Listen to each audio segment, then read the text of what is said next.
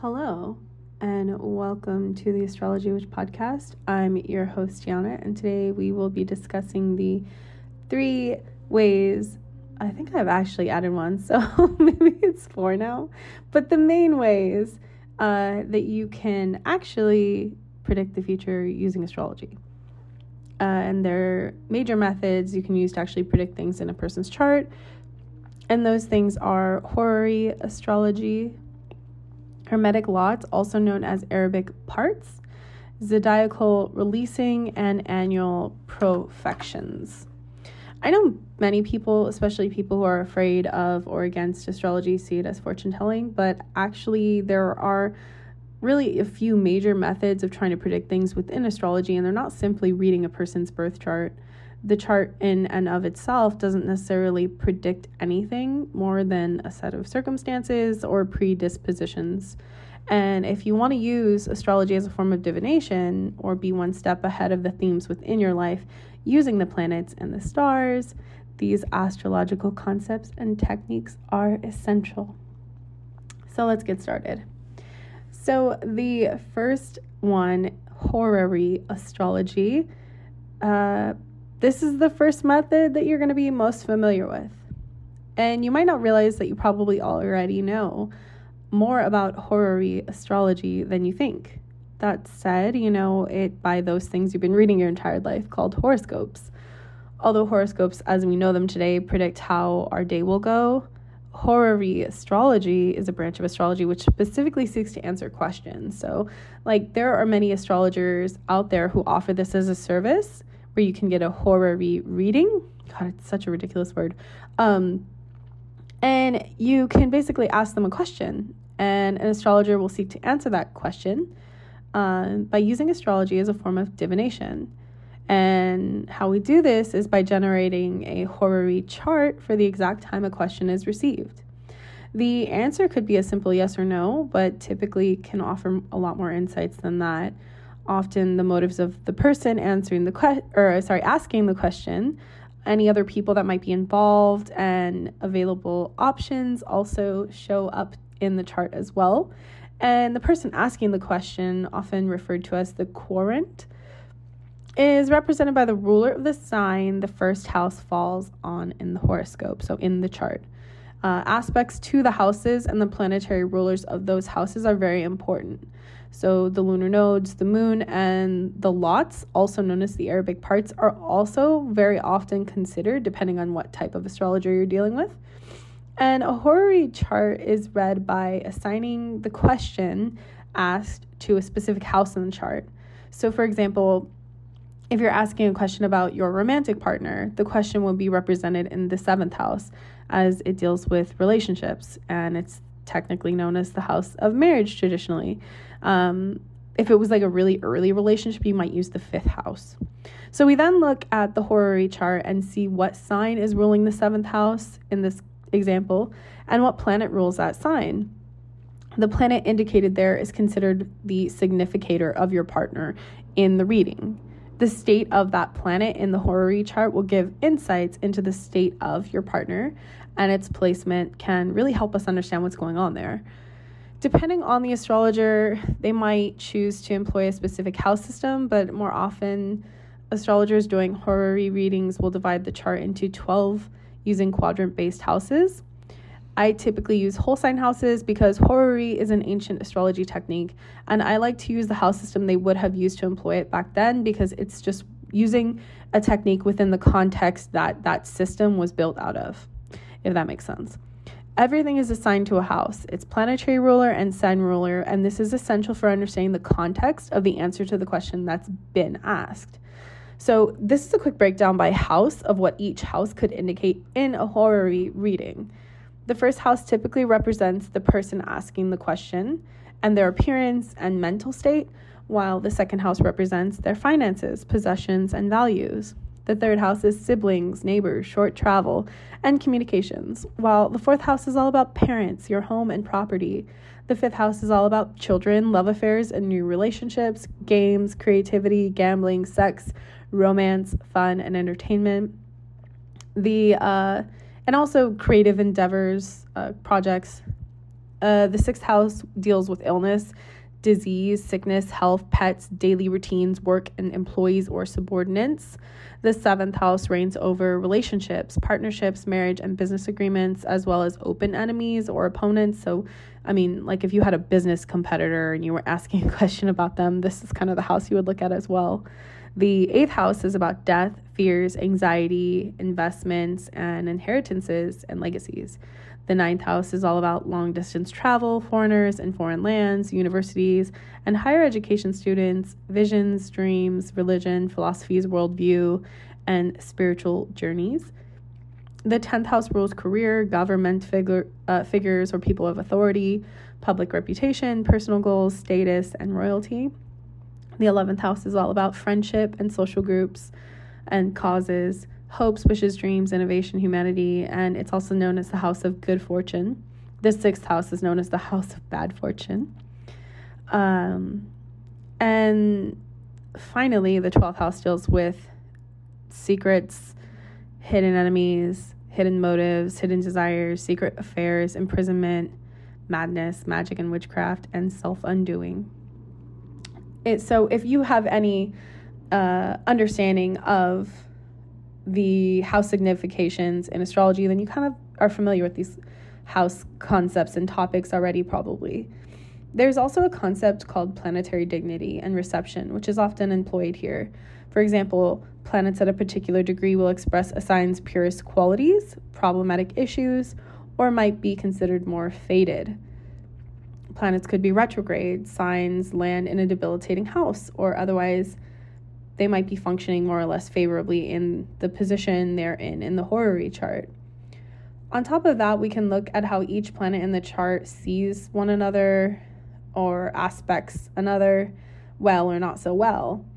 For example, Mars in Taurus and Venus in Scorpio would be in mutual reception because Mars traditionally rules Scorpio, where Venus traditionally rules Taurus.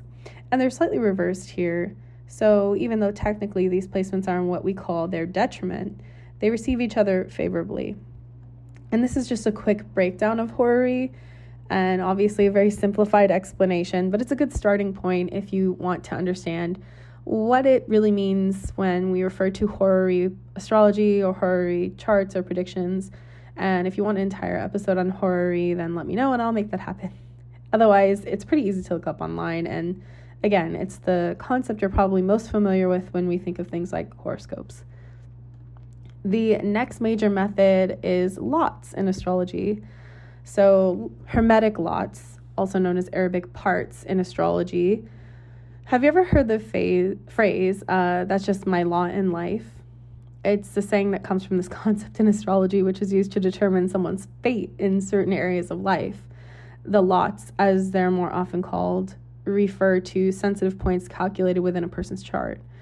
And the lots are a very ancient astrological technique that even predates the Greeks and Romans. Some sources say it can be traced back to Babylon, Egypt, Persia, or Hermetic. Uh, in either case, this technique has been used for thousands of years by many different astrological traditions and cultures. And in many traditional astrological chart readings, these lots were really essential to chart interpretation. Um, but they're less used in modern practices, which is something that I think we're sort of reclaiming in uh, a lot of current astrological communities as we sort of move back to traditional practices. The most common Arabic parts or lots are fortune, spirit, and eros. Those are the ones you'll have a really easy time finding calculations or calculators for free for online. But there are also the lots and parts of necessity, commerce, fatality, courage, victory, nemesis, basis, exaltation, father, mother, siblings, children, sons, daughters, marriage for men, marriage for women, debt, theft, treachery, leaving home, accusation, and destroyer. And over the centuries, there have been hundreds of Arabic parts or lots used with all different kinds of calculations. But essentially, they're points on the ecliptic, calculated by taking the longitudinal distance between two planets or houses and calculating it from the ascendant or midheaven, respectively. Astrologers will sometimes calculate day and night charts differently with slightly varying calculation methods, but it depends on the astrologer, their tradition and house system that they use, etc. to save time, we're only going to focus on the first three, which are usually the ones people are most interested in anyway. So, since Lot of Fortune, I feel is the one that people end up being most interested in, and it actually is sort of the focal point between these three. I'm going to tell you briefly how to calculate it if you want to do that yourself. Although, again, it's so much easier to just use online technology, which will calculate it for you. In a day chart, the lot of fortune is calculated by taking the distance in degrees from the sun to the moon and then adding that distance to the degrees of the ascendant. In a night chart, you start with the moon and determine the degrees from the moon to the sun, then add that number to the degrees of the ascendant. We typically use algebraic equations to determine this, but don't worry. Again, modern conveniences will generate all of your lots for you, so you never have to think about them so much. So, the three main lots fortune, spirit, and eros. The lot of fortune, or the Arabic part of fortune, typically notes a person's key or path to success. It indicates your material fortune and is a huge indicator for the person's most optimal source of success and prosperity in the world. The lot of spirit, or the Arabic part of spirit, examine intellectual and spiritual influences which animate and bring a person to life. And their soul and spirit will indicate their motivations for success in this world or lack thereof.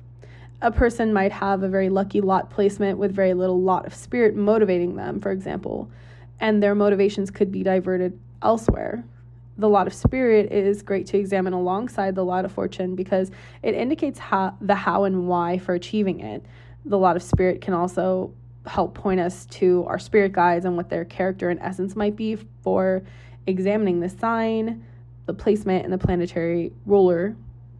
And that can indicate a lot about what and who our guides are in this life, um, which can be great when we go into doing things like um, maybe astral projection or path workings or meditation. The law of Eros indicates things that are pleasing to your spirit, typically romantic relationships, but it's a lot more than that. It's the things that make you happy, the things you enjoy, or that entertain you, and namely the things that you choose out of your own free will. Uh, sometimes it can indicate our hobbies and interests, our type when it comes to romantic partners, or even friendships or things that occupy and entertain our minds. Your lots will land in specific houses, so you'll be able to determine which area of life you should focus on in order to achieve material success, fulfillment, to find love, to motivate yourself, and this all depends on which lot you're exploring. Aspects formed with the lot will help you determine the influence of planets within your chart and whether those influences are benefiting you or hindering you and how to best work with them. The sign and planetary ruler of the lot will also play a role in determining a person's path to success, love, fulfillment, motivation, etc. Obviously, that is very simplified, but I am trying very hard to keep this succinct so that we can keep this episode not a thousand years long because there's so much detail that can go into it. But if you are curious about it, I recommend like AstroSeek or Astro.com. There are also like zodiacal releasing lot of of Fortune, like Arabic parts websites where they specifically talk about it. You can also Google it if you want, and I'm sure there's YouTube videos about it as well. Uh, the astrology podcast is probably the most valuable resource I would use. Um, Chris Brennan is an absolute treasure in the astrological community, and he talks about all of these topics more in depth than I ever could. Okay, so zodiacal releasing is another method that we use uh, to predict things in astrology. And zodiacal releasing is an ancient Hellenistic Time Lord technique, which times the activation of certain areas of life in a person's chart. And it is called zodiacal releasing because you release the significator or planet and sign it's in from its fixed position. So, like if we think of your chart as a fixed picture, uh, think of your planet and sign in that house being activated and it's activated for a set number of years. It essentially divides a person's life into chapters where we can time things like career, relationship, health, and other focuses in life down to peaks and transitions where, uh, you know, one thing is more in sharp focus that year than something else. which might not be as important to them. And we can predict which periods would be most likely to be positive or negatively experienced, and use this information to inform how best to traverse these periods to be most advantageous or otherwise weather the challenges. So, to calculate zodiacal releasing periods, we have to ca- calculate the lots of fortune, spirit, and eros. So, I kind of go with the previous discussion about lots, but this expands upon it. Uh, you would then check what signs the lots land in and use the lots to decide which area of life you want to focus on. So, as I previously said, Lot of Fortune focuses on career and material success, including our health and body. And Spirit focuses on our drive and motivation and includes overall life direction. Eros is obviously more focused on pleasure and love, including marriage and relationships. So each zodiac sign will be attributed a certain number of years. Aries and Scorpio are 15 years, Taurus and Libra are 8 years, Gemini and Scorp- uh, Virgo are 20, Cancer is 25, Leo is 19, Sagittarius and Pisces are 12, Capricorn is 27, and Aquarius is 30 years. The sign your lot falls in will be activated for the number of years associated with that sign. And when that sign ends, the next sign in zodiacal order will be activated. So, for example, if you're studying the Lot of Fortune and it falls in Aries, which has recently been activated, it would be a period that lasts for 15 years. And when it ends, it would move into the sign of Taurus and last for eight years. This process continues to happen for a person's entire life, cycling through their chart and through the signs, activating various areas of life.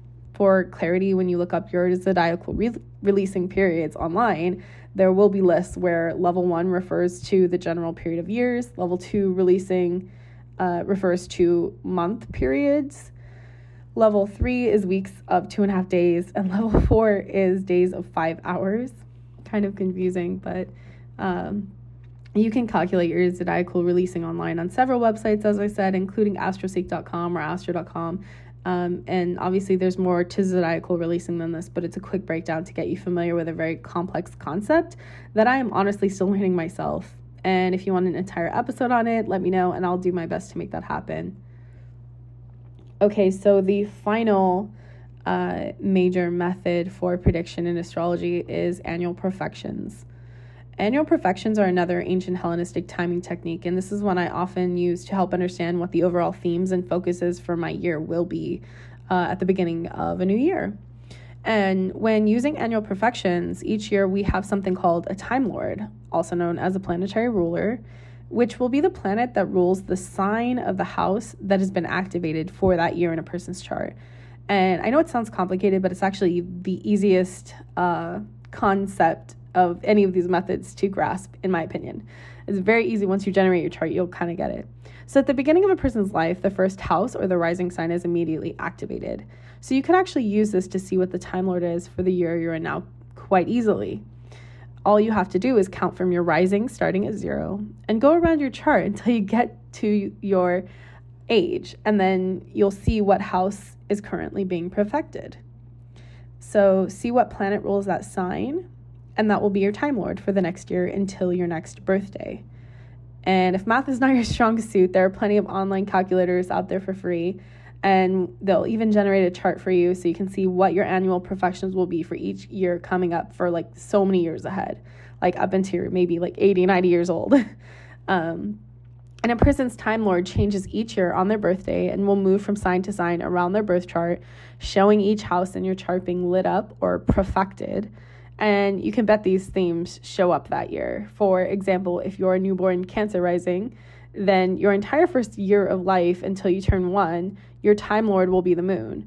And all themes related to your first house, meaning related to you. And when you hit one years old, your annual, annual profection will move into your second house, ruled by Leo in a whole sign house system. And the Time Lord will then become the sun. And this goes on and on for your entire life, and each year a new house is activated or profected, giving your life a specific focus. And your year has a new Time Lord or planet to rule that year. The first house activates every 12 years because there are 12 houses. So that happens when you're a newborn, 12 years old, 24, 36, and so on in multiples of 12. If you have a profected year, which is poorly aspected, or it doesn't have any planets, you might feel those influences less strongly than, say, an annual profection where the house it lands in lights up your sun, moon, Venus, Mars, uh, Saturn, Jupiter, Mercury. I mean, those are major personal planets. At the same time, if your Time Lord is in a planet which features prominently in your chart, you might also feel that quite strongly. Uh, for example, I have both my Sun and Moon and Venus ruled signs. So if my Time Lord is Venus for a year, I might feel that much more strongly than something else that I don't have that many planets in, or many, you know, other yeah, other uh, uh, you know signs ruled by that planet. So, for figuring out planetary rulership, you can use traditional planets, which make the most sense in the context of this traditional technique. But you can also factor in, factor in the outer planets, such as Uranus, Neptune, and Pluto, as higher octaves or other influences of the signs they rule in modern astrology, which would be uh, Aquarius, Pisces, and Scorpio. So, in the modern rulership, Uranus rules Aquarius. In the traditional, it's Saturn. And um, modern rulership of Pisces is Neptune, but the traditional rulership is Jupiter. And for Scorpio, the modern rulership is Pluto, but the traditional is Mars. So even though they're technically outer planets, when those planets are activated within your chart, they would also be more strongly felt than at other times. And for this technique, you also want to use whole sign houses again in your calculations, or it won't make sense um, Placidus and like quadrant based houses can really fuck this entire thing up and you'll have shit all over the place. So I'm just telling you ahead of time if you want to do this, make sure that you're generating charts using the whole sign house system. Otherwise, like it's going to be very confusing. And I promise you, these concepts are pretty complex and confusing as is. The easiest one to approach if you are trying to learn any of these methods would be uh, generating a horary chart and trying to answer questions. That, that one is pretty fun. Um, doing your lots is very interesting, but I feel like understanding the meaning can be a little more complex and take more time to understand. And um, zodiacal releasing is by far the most complex, in my opinion. I, honestly, I am still learning it myself. Uh, annual profections is the most approachable because there are calculators online that will help you to uh, generate charts for this, and it's basically like a giant pie chart from one to twelve based on your uh, your personal birth chart information and it will tell you what your time lord will be from like 1 to 90 years old and so it's very easy to approach. I mean you might not understand everything that's in your birth chart, but you could look at it and understand the glyph that says, like, when you're age 23, that your Time Lord will be Venus, if that makes sense. And then you could look and see what you have Venus in, meaning what sign you have it in, uh, ruling your Venus, and really understand the themes of that and maybe what house it lands in. So, I hope you found this helpful. I know that these concepts can be a little difficult to grasp, but perhaps at least it can make you a little more familiar with them so that when maybe down the road I decide to do whole episodes on these concepts, it's not the first time we've talked about it, and maybe you've done a little bit of experimenting yourself and learn more about it because they're really interesting techniques that I think can actually add an entirely new layer to uh, how we use astrology rather than just reading a birth chart or trying to understand transits and how they affect us. So, I hope you have found this enjoyable. I thought this would be a good episode for October, given that it's Halloween month and spooky season. So let me know. Be sure to hit me up um, on social media and follow me there for daily transit information and other kinds of uh, posts. I do like positive affirmations and all kinds of astrological information that can help you in daily life and quotes and things and obviously transits and full moon, new moon reports. And um, you can check me out on Twitter at AstroW Podcast. Instagram is probably my most active platform. That's uh, Astrology Witch Podcast. And second to that is Facebook. I have a page called The Astrology Witch Podcast. And I also have a Facebook group called Astrology Witches, where we talk about transits and how they're showing up in our lives and that's been really exciting to see grow um, and the community there become more active. So it's really exciting. I also have a Patreon where I share a lot of like spiritual witchcraft information alongside transits for the month and a lot more expanded for things like magical workings and how to use the planets within your lives to manifest things, also spiritual path workings for the wheel of the year, and I am also currently releasing zodiac themed path workings for all the signs of the zodiac as well on uh, one of the mid tiers. So I hope you will check that out if you feel inclined. And if you want to learn more about how to spiritually heal and transform your life using astrology, then book a call with me. The link's in the description, um, and we can talk about my program, Embracing the Sacred Soul Blueprint, which really helps spiritually leaning astrology enthusiasts to heal and transform their lives by examining the most painful and difficult points in the chart and how they can empower us to live our best lives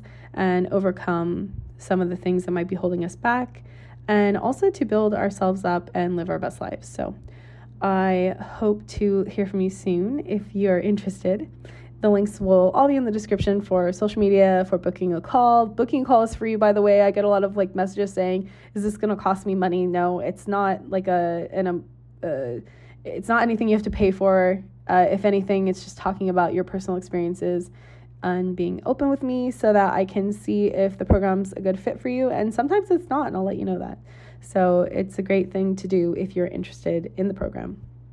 Okay, that's all for now. I hope you've enjoyed it, and I will see you in the next one.